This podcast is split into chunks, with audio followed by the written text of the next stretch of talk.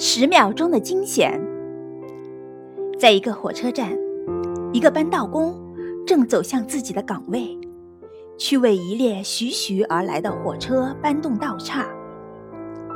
这时，在铁轨的另一头，还有一列火车从相反的方向靠近车站。假如他不及时搬岔，两列火车必定相撞。这时，他无意中回过头一看，发现自己的儿子正在铁轨的那一端玩耍，而那列刚开始进站的火车就行驶在这条铁轨上。是抢救儿子，还是搬道岔避免一场灾难？他可以选择的时间太少了。那一刻，他威严地朝儿子喊了一声“卧倒”，同时冲过去搬动了道岔。一眨眼的功夫。这列火车进入了预定的轨道，那一边火车也消呼啸而过。车上的旅客丝毫不知道，他们的生命曾经千钧一发；他们也丝毫不知道，一个小生命卧倒在铁轨边上，火车在轰鸣着驶过，孩子丝毫未伤。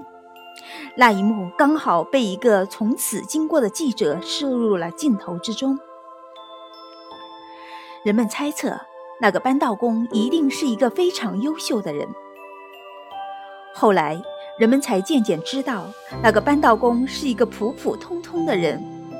他唯一的优点就是忠于职守，没误过一秒钟。而更让人意想不到的是，他的儿子是一个弱智儿童。他告诉记者，他曾一遍一遍地告诉儿子说：“你长大后能干的工作太少了。”你必须有一样是出色的。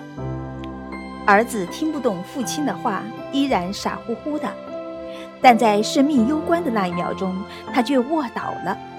这就是他在跟父亲玩打仗游戏时唯一听懂并做的最出色的动作。